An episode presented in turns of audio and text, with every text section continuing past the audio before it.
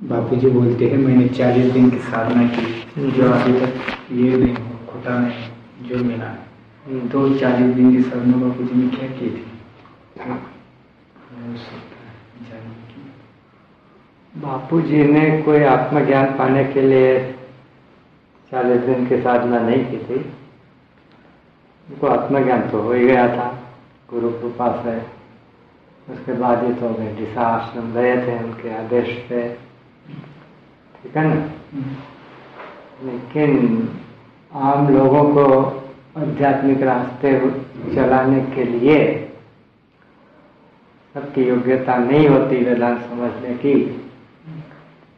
इसलिए बापू जी ने कुंडलिनी शक्ति सामर्थ्य प्राप्त करने के लिए चालीस दिन की साधना की थी।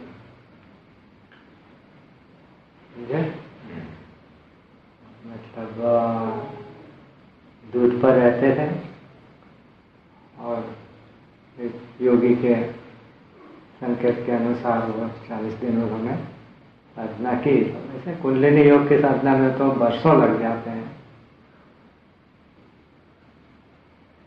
लेकिन बापू जी को तो चालीस दिन में ही शक्तिपात की योग्यता आ गई ज्ञानेश्वर जी के जीवन में भी आता है, संत ज्ञानेश्वर जी भी वैसे नाथ संप्रदाय से थे, गोरखनाथ आदि के संप्रदाय में उनके गुरु थे। उनको ज्ञान पहले हो गया था, बाद में उन्होंने कुंडलिनी योग की साधना की थी। नाथ संप्रदाय का मुख्य आधार वही है शक्तिपात सामर्थ्य फिर चालीस दिन के बाद बापू जी ने उसका प्रयोग किया तो लोगों को ज़बरदस्त अनुभव हुए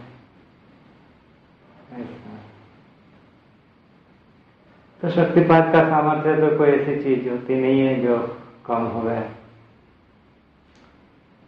जिनको अकेला योग ही है, आत्मज्ञान नहीं है तो उनमें यह संभव है कि उनका योग सामर्थ्य कम हो जाए।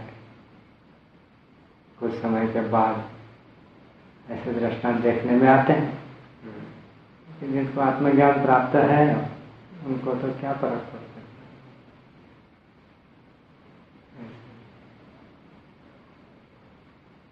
वैसे आपने शक्तिपात के बारे में सुना भी हो तो ज़्यादातर लोग स्पर्श से शक्तिपात करते हैं, शिष्य को स्पर्श करके, जैसे रामकृष्ण परामर्श करते थे। कभी कभी कोई होते हैं जो मंत्र के द्वारा शक्तिपात दीक्षा देते हैं। और उनमें भी केवल संकल्प से शक्तिपात करने वाले अत्यंत दुर्लभ होते हैं। जैसे मशीन में वायरलेस फ़ोन अभी है ना? पहले कभी वायर वाले फ़ोन थे, तार से चलते। तार से चलने वाले फ़ोन से वायरलेस फ़ोन में ज़्यादा टेक्नोलॉजी है ना? ऐसे शक्तिपात में भी है। कृष्ण कभी किसी दिन चार पाँच लोगों को उन्होंने शक्तिपात किया तो उसका बयान करते हुए भक्त ने लिखा है कि इतनी कृपा उन्होंने कभी नहीं बरसाई टोटल कितने? चार पाँच लोगों को किया शक्तिपात। और फिर कभी उनको पूछते थे कि आप ज़्यादा लोगों को क्यों नहीं करते? तो बोलते थे कि अभी माँ की ऐसी आज्ञा नहीं है। लेकिन बापू जी तो हज़ारों में शक्तिपात करते हैं। शिविरों में आपने देखा होगा। चार पाँच नहीं। हाँ। और इस समय के युग की ऐसी मांग भी है। लोग ज़्यादा तेज़ी से पतन में जा रहे हैं। देवी बल कमज़ोर हो न जाए, आसुरी बल बढ़ न जाए। इसलिए भी संभव है कि बापू जी ने इसको बहुत कॉमन बना दिया। किसी जमाने में बारह साल तक सेवा करा के गुरु शक्तिपात देते थे। बड़े बड़े राजाओं को राजा भरतरी गोपीचंद ऐसे लोगों को भी बहुत वर्षों की कसौटी के बाद उनको शक्ति पाठ का लाभ मिलता था। समझे? बापू तो आम सत्संग में भी कर देते हैं। शिविर में ही नहीं जनरल सत्संग में भी शक्तिपात कर देते हैं। इतना मुफ़्त में मिल जाता है तो लोग मूल्य नहीं समझते इतना राजा लोग समझते हैं।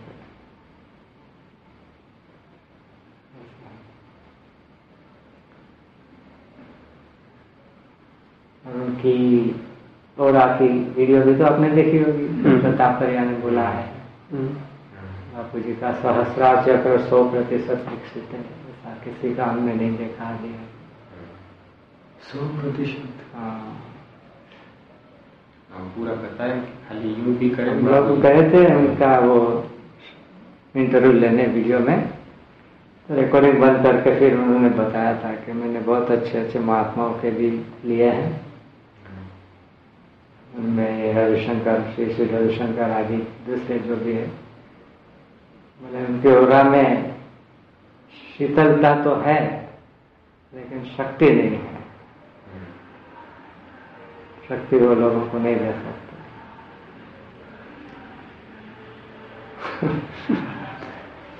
बाकी ओरा में शक्ति ज़बरदस्त है।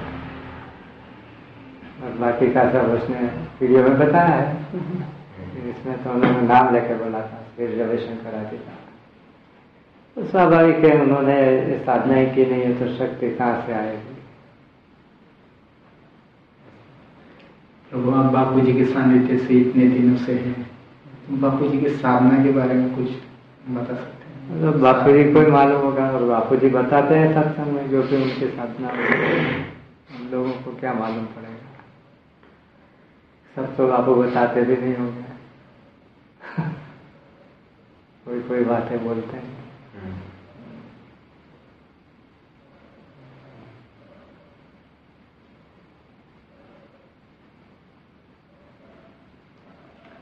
वैसे बापू जी का साधना का पक्ष देखा जाए तो कोई ज़्यादा समय बापू जी ने लगाया नहीं है।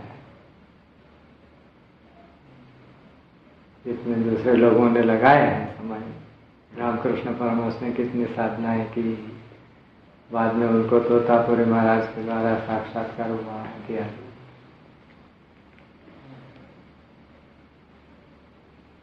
गुरु जी के पास बापू गए।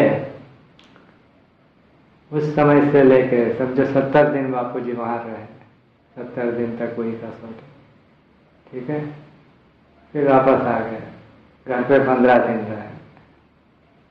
पक्ष में मोटी कोरल था सत्तर और पंद्रह, चालीस दिन का अनुष्ठान किया। और फिर गए। सीधा साक्षात्कार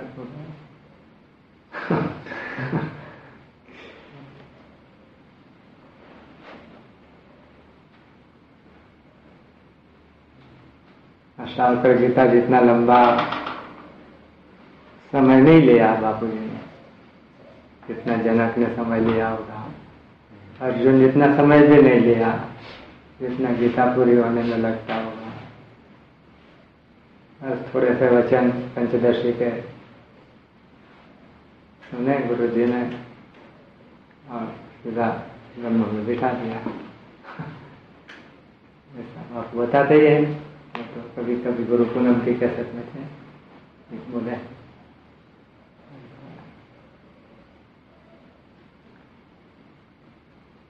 जो कारक पुरुष होते हैं, वो कोई पहले से ही सिद्ध होते हैं केवल लीला मात्र जगत का उद्धार करने के लिए वो आते हैं। उनका साक्षात्कार साधना ये भी एक कहने भर को होता है। बाकी तो पूर्व सिद्ध ही होते हैं जो लोक कल्याण के लिए प्रकट होते हैं। ज्ञानेश्वर का जीवन देखो तो बचपन से ही उनके पास सिद्धियाँ थी। बारह पंद्रह साल में उनको ज्ञान हो गया। निवृत्तिनाथ आदि चारों को ब्रह्म ज्ञान हो गया। पंद्रह सोलह साल की उम्र में उन्होंने ज्ञानेश्वरी कही इक्कीस बाईस साल में तो शरीर छोड़ दिया। हमारे लिए। ऐसा।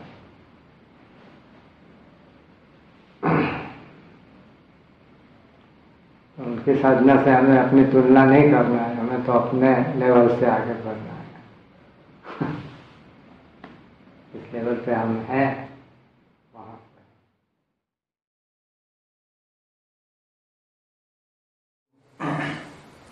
अहंता ममता से ऊपर उठना ये भी वैराग्य है लेकिन शरीर से ऊपर उठना ये प्रथम कोटि का वैराग्य है तो ये प्रथम कोटि का वैराग्य लाने के लिए क्या करना चाहिए?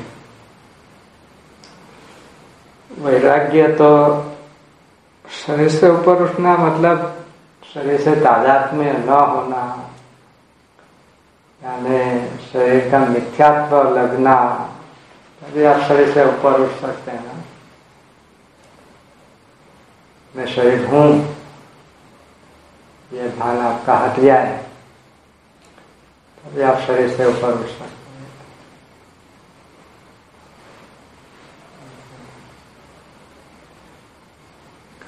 अहंता ममता भी हट गई तो शरीर से भी तो अहंता ममता हटनी चाहिए। सबसे पहले शरीर से हट गई तो शरीर के संबंधी होगी तो अपने आप हट जाएगी ठीक है ना?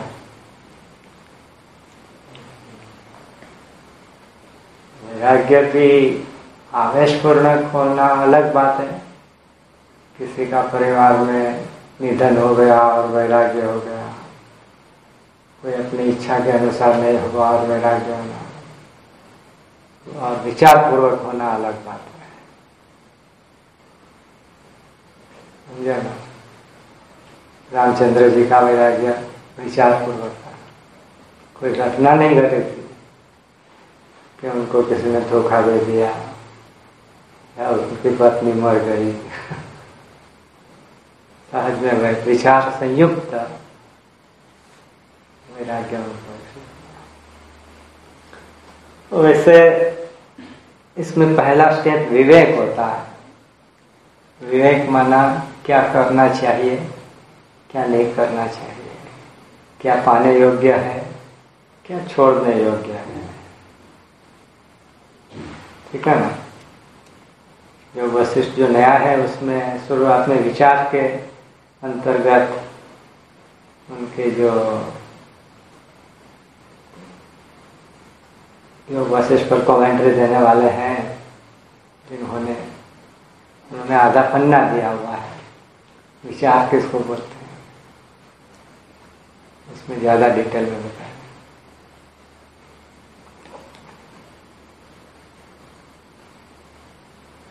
इसे लौकिक जगत में भी बिज़नेस शुरू करूँ या नौकरी ज्वाइन करूँ। इंडिया में रहूँ या अमेरिका जाऊँ या कोई दो वस्तु है तो लोग उसका विचार करते हैं ना, किसमें कितना समय लगेगा। कितना पैसा मिलेगा? फिर बिज़नेस में रिस्क ज़्यादा है। कौन सा बिज़नेस सलामत है? बाद में वो एक बिज़नेस पसंद करते हैं। ऐसे ही लौकिक प्राप्ति में और आध्यात्मिक प्राप्ति में उनके दोनों के प्लस माइनस पॉइंट देखना। तो आपको स्वाभाविक ही वैराग्य हो जाएगा। लौकिक जगत में आप प्राप्त कर सकते हैं, ज़्यादा से ज़्यादा। फिर उससे क्या मिल सकता है? और मरने के बाद उसका क्या उपयोग हो सकता है? ठीक है ना? रुद्राचंद्र जब बारह, तेरह साल के ही होंगे तब उनको एक ऐसा ज़बरदस्त अनुभव हुआ था कि उनको पिछले 900 जन्मों का ज्ञान हुआ। जाति स्मरण ज्ञान उनके गाँव में बहुत अच्छे परिचित गृहस्थी है। उनको नला में बाँध के ले जाते थे तो उन्होंने देखा, उनके पिताजी को पूछा कि इनको बाँध क्यों दिया है? तो बड़े सज्जन है, कहाँ ले जाते हैं? उसके पिताजी ने सोचा, ये लड़का क्या समझेगा ये सब बात? उन्होंने बात टाल दी। कुछ नहीं है तो ऐसे ही ले लेकिन राजचंद्र की बुद्धि बड़ी सूक्ष्म थी बचपन से। वो पेड़ के ऊपर चढ़ कर देखने लगे कि क्या करते हैं लोग। नदी तट पे उसको ले गए लकड़ियाँ बिछाई और उसके ऊपर उसको रख के जला दिया। उनको विचार आया कि जला दिया ऐसे अच्छे आदमी को क्यों जला दिया? कि मृत्यु क्या होता है वो तो उनके ख्याल में नहीं था उस समय। सोचते सोचते पिछले 900 जन्मों तक उनको मालूम पड़ा कि अगले जन्म में यह था, ऐसे मर गया था। उसके पहले जन्म में यह था और ऐसे मर गया था। और एकदम लिविंग एक्सपीरियंस खाली कहने की बात नहीं। फिर उनका वैराग्य एकदम तेज हो गया। अब कैसे करके मैं इससे बाहर निकलू? बाद में वो बड़े ज्वेलर थे, धनवान भी थे। फिर भी वैराग्य और विचार के बल से योग वशिष्ठ आदि का अध्ययन करके मैंने आत्मज्ञान पा लिया। बहुत छोटी उम्र में।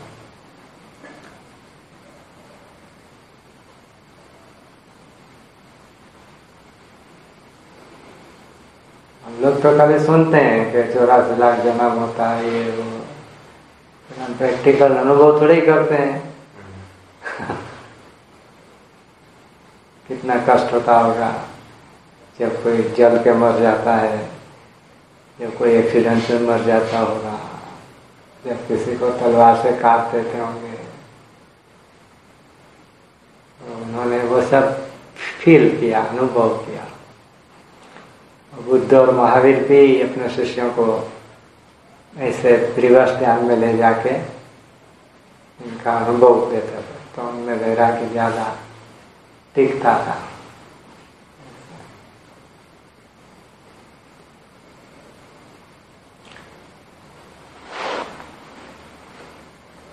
तो अनेक जन्मों के, अनेक दुखों को वो लोग बुला लेते हैं। जो एक जन्म के क्षणिक सुखों के लिए ईश्वर का रास्ता छोड़ के संसार में लग जाते राजचंद्र का वचन एक जन्म के टुकड़े टुकड़े क्षणिक सुखों के लोभ में वे लोग अनेक जन्मों के, अनेक दुखों को स्वीकार कर लेते दूसरी बाजू एक जन्म के क्षणिक सुखों को त्याग कर, कुछ तितिक्षा और दुखों को स्वीकार करके अनंत जन्मों के अनंत दुखों से पार हो जाते हैं और अनंत सुख को प्राप्त होते हैं वे लोग जो अध्यात्म के रास्ते चलते हैं। है ना? व्यापारी की बुद्धि थी तो उन्होंने कैसा दोनों बाजू का एनालिसिस किया। प्रभु और कोई महबूब प्रभु ने हम सब अपने गुरु भाई है जस्ट एड्रेस तो कहने का तात्पर्य कि विवेक में दोनों का आप तुलना ही करेंगे तो तुरंत स्पष्ट हो जाएगा एक बाजू आप कितनी भी मेहनत करेंगे आपको क्षणिक सुख मिलेंगे। फिर सुखों के बाद दुख भी मिलेंगे। कितना भी कोई धनवान हो, ऐसा तो नहीं होगा कि उसको दुख नहीं होता होगा। और उसके बदले में जो कुछ भी कमाएँगे, वो यही छोड़ के वो संस्कारों को लेके जाएँगे। तो फिर से आप भोग योगिनी के अनुकूल पशुओं में आदि में भी जा सकते नहीं भी गए, राजा भी बन गए तो उसमें भी जन्म का दुख होगा, मरने का दुख होगा। इंद्र भी बन गए तो उसमें भी दुख तो रहेंगे ही। ऐसा अनंत जन्मों के अनंत दुख आपको मिलते रहेंगे। और विवेक करके इस साइड में गए तो कुछ आपको लगेगा कि मैंने संसार के सुखों को त्याग दिया। हालाँकि सुख है नहीं सुखाभास है जो आपने त्यागा है। और जो लोग भोग रहे हैं, वो सुख तो है ही नहीं। सुख का आभास होता है। थोड़ा बहुत आपको लगता है कि हम बहुत साधना का कष्ट सहन करते हैं। लेकिन उसके बदले में आपके अनंत जन्मों के अनंत दुख मिट जाते हैं। और अनंत सुख की प्राप्ति होती है। और जन्म मृत्यु से आप ऊपर उठ जाते हैं। ये उसका प्रॉफिट हुआ। ठीक है ना? इसमें वैराग्य की तो कोई वो है ही नहीं। इसमें वैराग्य की तो कोई वो है ही नहीं। विचार से आपने देख लिया।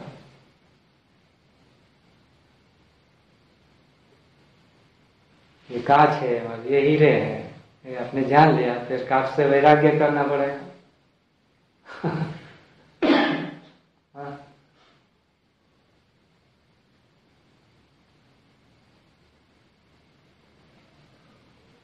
एक बच्चा चॉकलेट का पैकेट लेके जा रहा है और उसमें विवेक नहीं है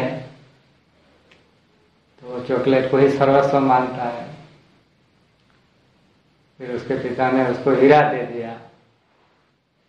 फिर बाहर आया और किसी ने चॉकलेट दे दी तो वो हीरा उसके बल्ले में दे देगा।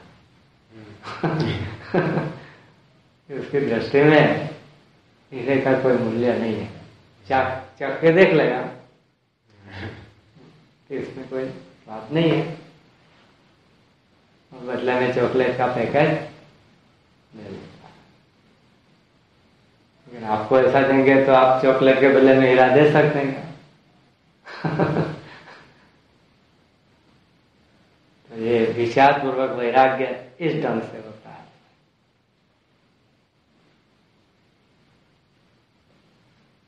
लगभग प्राप्त करने जैसी चीज़ें ही नहीं है।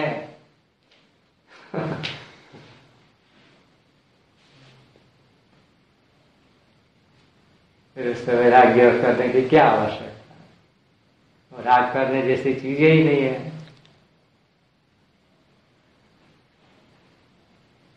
चॉकलेट की महत्व बुद्धि है तो फिर आपको मन को समझाना पड़ेगा कि चॉकलेट से हीरा अच्छा है, चॉकलेट से हीरा अच्छा है।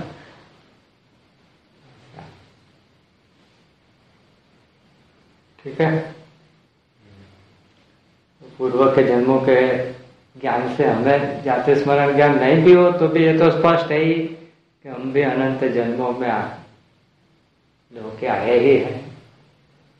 ये भी स्पष्ट है कि अगर ज्ञान नहीं हुआ तो हमारे पृथ्वी अनेक जन्म होंगे ही। ठीक है? ना जैसे दूसरे पशुओं की आदत होती है, ऐसे हमारी हो ही जाएगी। बकरा बन जाएँगे तो हमको हलाल कर दिया जाएगा। मछली बन जाएँगे तो हमको उठा लिया जाएगा जाली में। मेढक बन जाएँगे तो कोई सांप हमें निकल ही जाएगा कभी ना कभी। होगा ना? कुछ भी बनेंगे तो उसमें मृत्यु अवश्य भावी होगी। तो आत्मज्ञान के साथ दुखों की अत्यंत एक निवृत्ति मतलब ज्ञान होने के बाद आगे दुख नहीं होंगे, ऐसा ही नहीं उस जन्म में उसको दुख नहीं होगा, जब ज्ञान हुआ इतना ही नहीं। पहले जो अनंत जन्मों के दुख हो गए हैं वो भी मिट जाएँगे। इसको बोलते हैं आत्यंतिक निवृत्ति। पहले के दुख समझो कोई आदमी गरीबी में जिया है, करोड़पति हो गया। बाद में भी उसको पूर्व की याद आ जाती है तो उसको दुख होता है ना? कि बचपन में तो हमने भीख मांग के कई दिन निकाले थे, एक दिन ऐसा हुआ था, वैसा हुआ था। वो दुख तो नहीं मिटेगा करोड़पति बनने के बाद। लेकिन ब्रह्म ज्ञान पाने के बाद पहले के जन्मों के दुख भी मिट जाते हैं। कैसे? जैसे अपने स्वप्न में अनेक दुख हो गए और आप जाग गए तो फिर आपको होता है कि, कि मैं बहुत भारी दुख हो, हो के आया हूँ। उसको प्रतिभाषिक जानते ही उसको आप भूल जाते हैं। हुआ ही नहीं है। मैंने ये दुख कभी हो गए ही नहीं है। ऐसे ज्ञान के साथ आप जागते हैं। दुखों की आत्यंतिक निवृत्ति, परमानंद की प्राप्ति। क्योंकि सारे जीवों की सारी चेष्टाएँ सुख पाने के लिए है। चीटी भी सुख चाहती है, चिड़िया भी सुख चाहता चाहती है। रोड पे जाने वाले सब मनुष्य सुख के लिए ही भाग उनके निमित्त चाहे कुछ भी हो, लेकिन सुख के लिए जा रहे हैं। और उनमें से किसी को भी ऐसी बात पसंद नहीं है कि उनका सुख चला जाए। मतलब सब चाहते हैं कि उनको शाश्वत सुख मिले।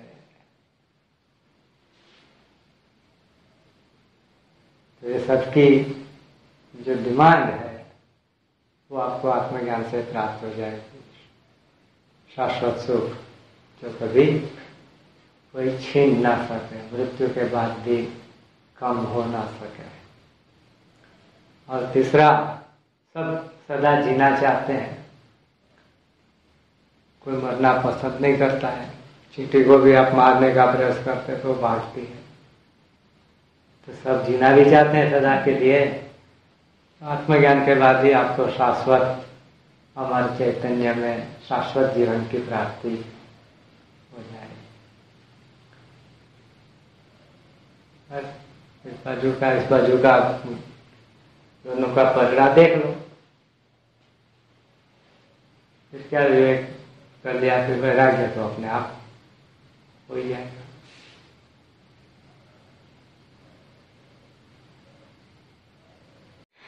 मन निर्विकल्प हो गया तो अभ्यास समाप्त हो जाता है। मन निर्विकल्प हो गया तो तो सभी का मन निर्विकल्प हो जाता है नींद में प्रकाश नींद में सबका मन निर्विकल्प हो जाता है। अगर जागृत में हो गए। जागृत में हुआ तो भी वस्तु तो वही हुई ना।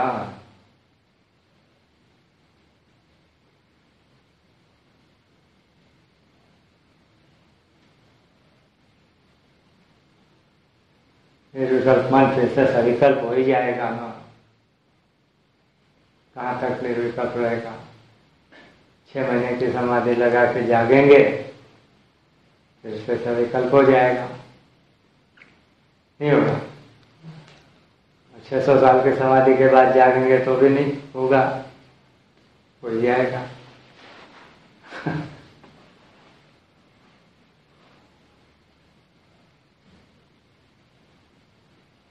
किसी एक अवस्था में हम शांत हो गए। किसी एक अवस्था में हमें आनंद आ गया। ये तो भ्रांति का आनंद है। अवस्था बदलते वो आनंद चला गया।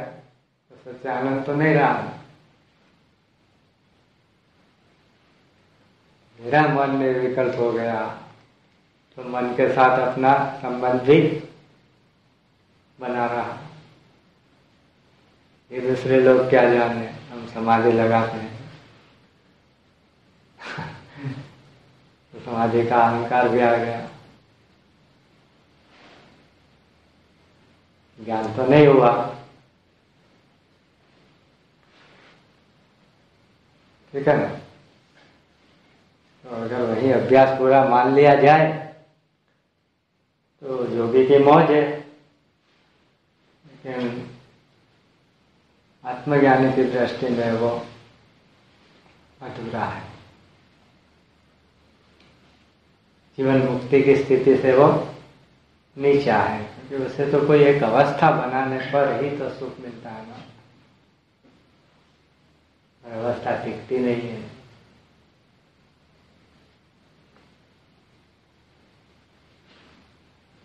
अनंत मन जिस चैतन्य में खत बजाते हैं, वह ब्रह्म मैं हूँ। ऐसा अनुभव होने के बाद ही जीवन मुक्त हो सकता है।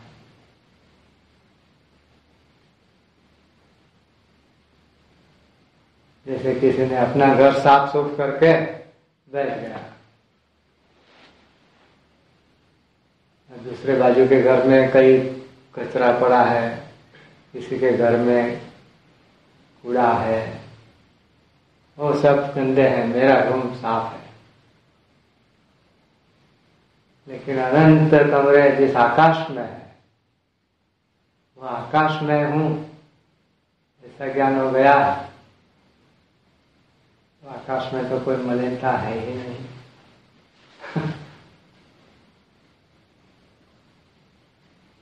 सब कमरे मेरे अंदर है, इसलिए उसको अद्वितीयता का भी ज्ञान हो जाएगा एक मन निर्विकल्प रहे या सविकल्प रहे, उसके लिए उसे चिंता नहीं रहेगी। ठीक है आकाश को चिंता रहेगी, ये कमरा साफ़ हो जाए तो अच्छा। आकाश को मालूम ही नहीं है कि कहीं कमरा है। अनंत आकाश में कमरे की कोई सत्ता ही नहीं।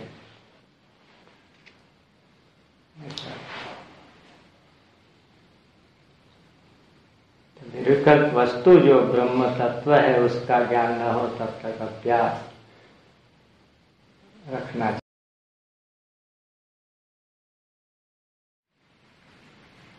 समाधि में तो किसी वस्तु का भान नहीं हुआ। ऐसे एकांत में हमने समाधि लगाई। कुछ नहीं, प्रपंच पासता था। तो तो अज्ञान का साक्षी होके आया। कुछ भान नहीं होना मतलब अज्ञान हुआ ना। बेहोश आदमी को भी कुछ भान नहीं होता है।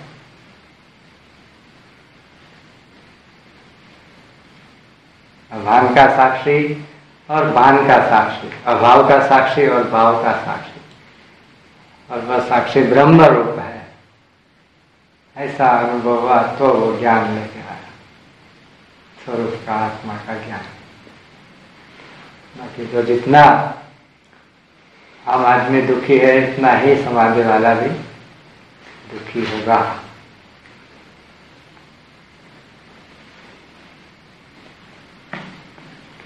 अज्ञान में उसने सब कुछ पाया।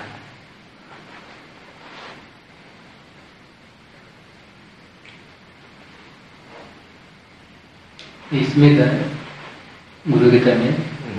शिव जी की भक्ति में रहते हो या विष्णु जी की भक्ति में रहते हो? गुरु तत्व के ज्ञान बिना सब व्यर्थ है। तो स्वाभाविक है, जब आप भक्ति करते हैं तो किसी भगवान की अपनी कल्पना से हम, कल्पना के अनुसार उपासना आदि करते हैं। भगवान का वास्तविक तत्व क्या है, वो तो आपको मालूम नहीं है। भगवान शिव जी ऐसे हैं, भगवान श्री विष्णु पालन करते हैं। तो पालन करते हैं, तभी वो भगवान है। पालन नहीं करते तो क्या?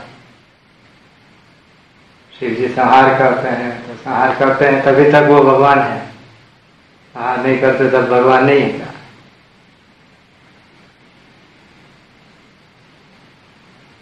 भक्ति में रत रहने वाला कभी दैत से मुक्त नहीं होगा। मैं अलग हूँ और भगवान अलग है। वेदांति लोग बोलते हैं, वो भगवान का पशु है।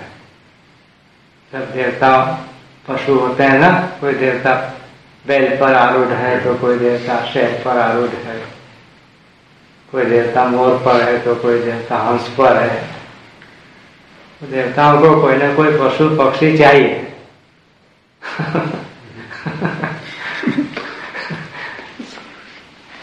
पशु पक्षी नहीं मिलेंगे तो देवता रहेगा किसका?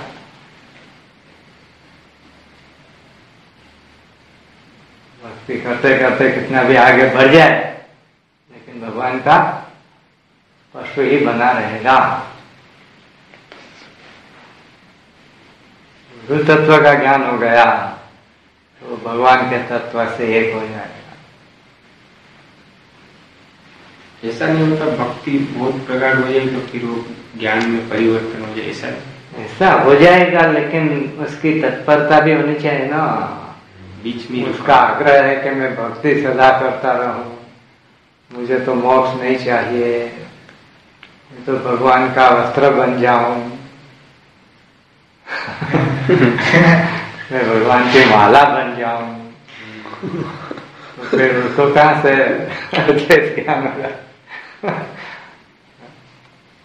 भक्ति करते ऐसी आदत बनती जाती है। रामकृष्ण परमहंस इतने ऊँचे भक्त थे, फिर भी जब तोतापुरी महाराज ने उनको आत्मज्ञान लेने के लिए कहा तो वो कोई तैयार नहीं हो गए। बोले, मैं माँ को पूछ गया था और तोतापुरी तो इतने वेदांति थे, उनको ऐसा लगा कि जन्म देने वाली माँ को पूछने जाता। उनको मालूम नहीं था कि काली माँ को पूछने जाता फिर माँ ने बताया, तब भी उन्होंने दलील की कि फिर आपकी उपासना का फल क्या? कि अभी भी मुझे ब्रह्म ज्ञान पाना बाकी है। फिर माँ ने उनको समझाया कि इसी फल के कारण गुरु सामने से तेरे पास आए, वेदांति। बाद में उन्होंने उनकी बात मानी। बाद में उनको ज्ञान तुरंत हो गया। उपासना की हुई थी। अंतकरण शुद्ध था। क्षय मनोनाश करीब हो चुका था। खाली ज्ञान हुआ। सीधा जीवन मुक्ति नष्ट तो एक आदत बन जाती है ना, एक अवस्था की, एक घटना की। जैसे आप चालू ट्रेन में है और उतरना है तो आपको कुछ सोचना पड़ता है ना। ऐसे उतर सकते हैं क्या? क्योंकि आप ट्रेन की गति से जुड़े हुए हैं और नीचे गति है नहीं। ठीक है? ना ऐसे भक्ति की गाड़ी में से ज्ञान के प्लेटफॉर्म में आने में भी थोड़ा हिचकिचाहट होती है। सही मार्गदर्शन हाँ। तो फिर उल्टा भी ऐसे ही उनके कथा में भी आता है ना? महाराष्ट्र में नामदेव जो हो गए बड़े बड़े संतों ने कहा कि अभी एक कच्चा घड़ा है। फिर भी उनको विठोबा के पास जाके प्रयास करनी पड़ी। मानने कोई तैयार नहीं था। हाँ फिर विठोबा ने समझाया कि उनकी बात सही है। फिर वो एक परामर्श के संत के पास भेजा। हाँ उनमें भी उनकी श्रद्धा नहीं हुई कि शिवलिंग पर पैर रख के सोए। फिर उन्होंने जब कहा कि शिव नहीं है, वहाँ रख दे तो सब जगह पर शिवलिंग प्रकट हो गए फिर अपने सिर पे रख दिया और फिर उनको तत्व का ज्ञान हुआ। तो ऐसे बड़े, आगे बढ़े हुए भक्ति में रत लोगों का भी ये हाल है। तो आम भक्तों का क्या?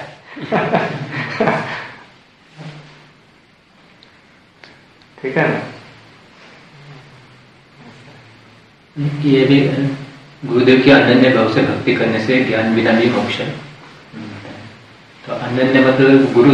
वो सब एक ही बात के अलग अलग पर्याय है। जैसे चार और एक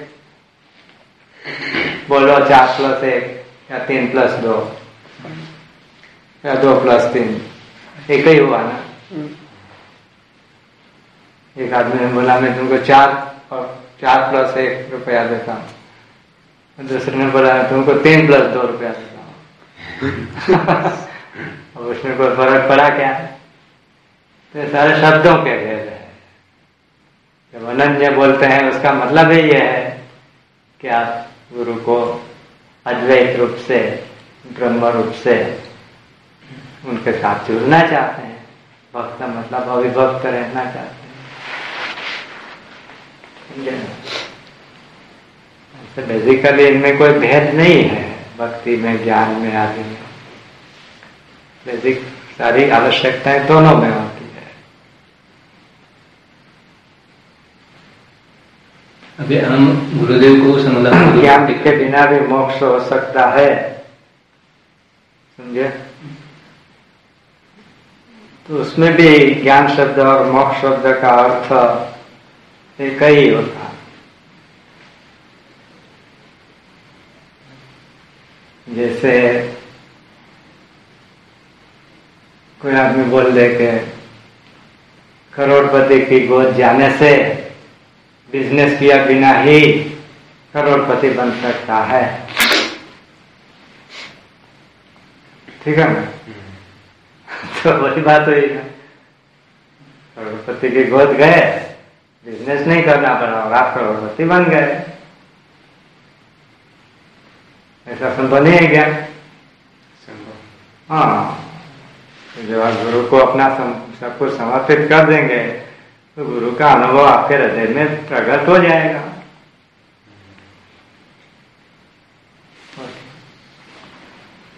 ऐसे कई दृष्टांत मिलते भी हैं जैसे शंकराचार्य के शिष्य तोषकाचार्य विद्वान नहीं थे। संस्कृत के जानकार नहीं थे। तथा कथित ज्ञानवान नहीं थे, जैसे वो दूसरे पंडित उनके गुरु भाई थे। फिर भी उन्होंने गुरु की भक्ति की। तो शंकराचार्य का अनुभव उनमें प्रकट नहीं हो गया था।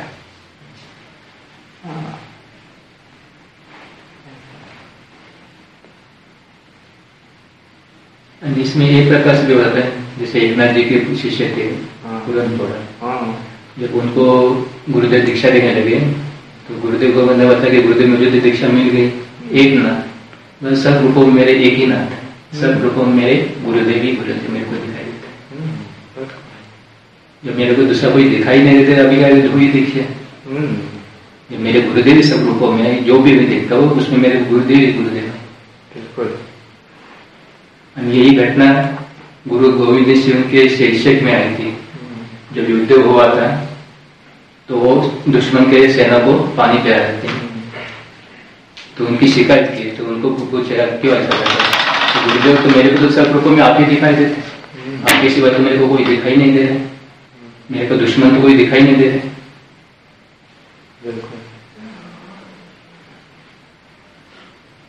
तो गुरुदेव को हम एक शरीर का गुरु तत्व हम गुरुदेव की सेवा करते हैं। गुरु सेवा का फल तो यह कि गुरु ज्ञान।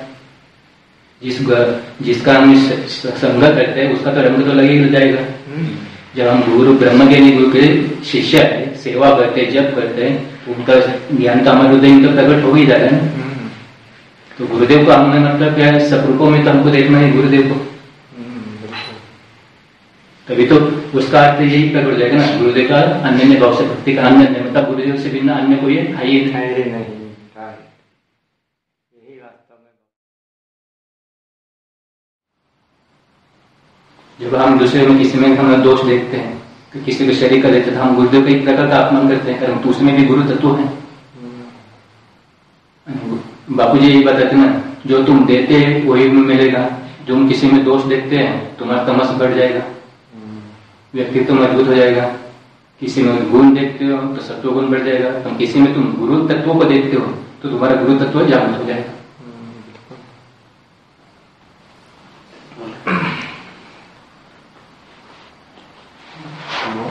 बापू जी बुल्ले शाह जी का देते हैं बापू जी हम्म, कि बुल्ले शाह के पास में गए तो उनको ज्ञान की उन्होंने उनकी बोले कि उनको उन्होंने कृपा दिया इनायत शाह ने। फिर बुल्ले शाह के पास में उनके कोई वो गए ना शिष्य बुल्ला शाह बुल्ले शाह उनको खाने के लिए कुछ दुत्कार दिए। तो कृपा गुरु जी ने खींच लिया ऐसा बोलते। ऐसा भी होता तो कहने का मतलब के जब तक उसमें ज्ञान परिपक्व नहीं हुआ, शिष्य में, तब तक उसके अनुभव गुरु की कृपा पर ही डिपेंडेंट है। जैसे एक मैग्नेट है, उसके पास दूसरा लोहे का टुकड़ा आप ले आए तुम लोहे के टुकड़े को मैग्नेटाइज करने के लिए वायर लपेटने की, बैटरी से जोड़ने की, वो कोई अपेक्षा आवश्यकता नहीं रहेगी। जब तक वो मैग्नेट के कांटेक्ट में है। जैसे मैग्नेट के पास लोहे को खींचने की शक्ति है, वैसे उसमें भी आ जाएगी, लौ चुंबक में। ठीक है ना? लेकिन उस मैग्नेट से उसको दूर किया। तो फिर वो कॉमन लोहाई हो जाएगा। क्योंकि मैग्नेटिक फ़ील्ड से हट गया। ठीक है ना? परिपक्व होना मतलब अगर वह भी औलाद है मतलब टूट जाए ऐसा लोहा मुड़ जाए ऐसा नहीं। ऐसा हो के आया है और उसको गुरु का स्पर्श हो गया। वो अपने आप में स्वतंत्र मैग्नेट हो जाएगा फिर वो मैग्नेट से हटने के बाद भी चुंबकत्व उसमें रहेगा।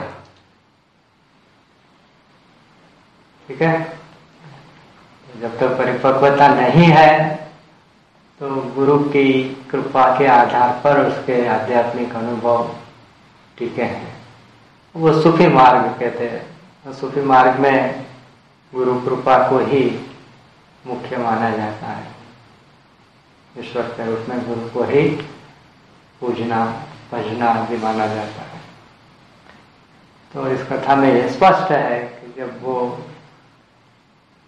गुरु की कृपा से ही एकाएक उनको आनंद हुआ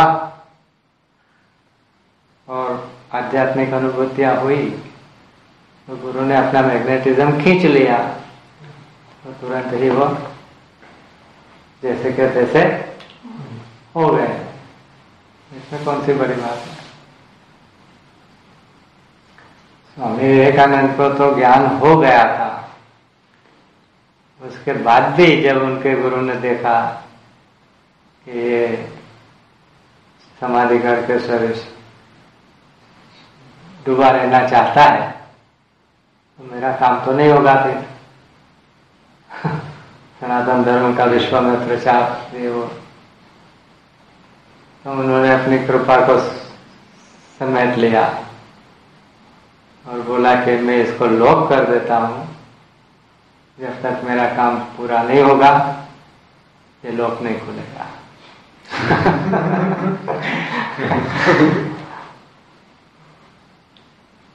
बाद में उनके गुरु ने तो शरीर छोड़ दिया। फिर वो परिव्राजक होके सारे भारत में घूमते थे। कभी कभी अच्छे संतों के पास जाके उनकी कृपा से फिर मुझे वो प्राप्त हो जाए। ऐसे लालच उनमें हो जाते थे। और हरि बाबा के पास भी रहे। और हरि बाबा से भी मैं दीक्षा ले लूँ और फिर से आगे बढ़ जाऊँ। ऐसा विचार आया तो उनको रामकृष्ण ने दर्शन दिया। और बोला मना कर दिया इसके लिए। हरि बाबा ने उनकी बात सुनी ही नहीं। ऐसे कई अनुभव उनके हैं। लेकिन उनके गुरु ने कहा था, ऐसे ही जब उनका मिशन पूरा हो गया और आखिरी दिनों में फिर उन्होंने मैनेजमेंट की ज़िम्मेदारी भी गुरु भाइयों को पकड़ा दी फिर उनको एक दिन उनके गुरु भाई ने पूछा कि क्या अब आपको मालूम हो गया है कि आप कौन है? जैसे आपके गुरु ने कहा था। तो उन्होंने बहुत गंभीर आवाज़ में कहा कि हाँ आज मुझे पता हो गया है। उनके गुरु ने कहा था कि तुझे फिर से जब ये ताला खुलेगा, फिर तो इस शरीर में रह नहीं सकेगा। तो सब शिष्यों को चिंता हो गई कि अब तो ये शरीर छोड़ देंगे। बड़े सावधान रहने लगे, लेकिन कुछ दिनों में ही उन्होंने शरीर छोड़ दिया।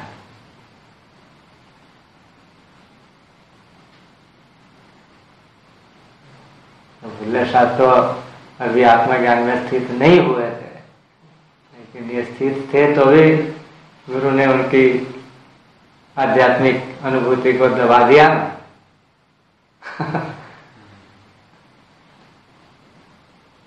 तो वैसा भी संभव। ठीक है?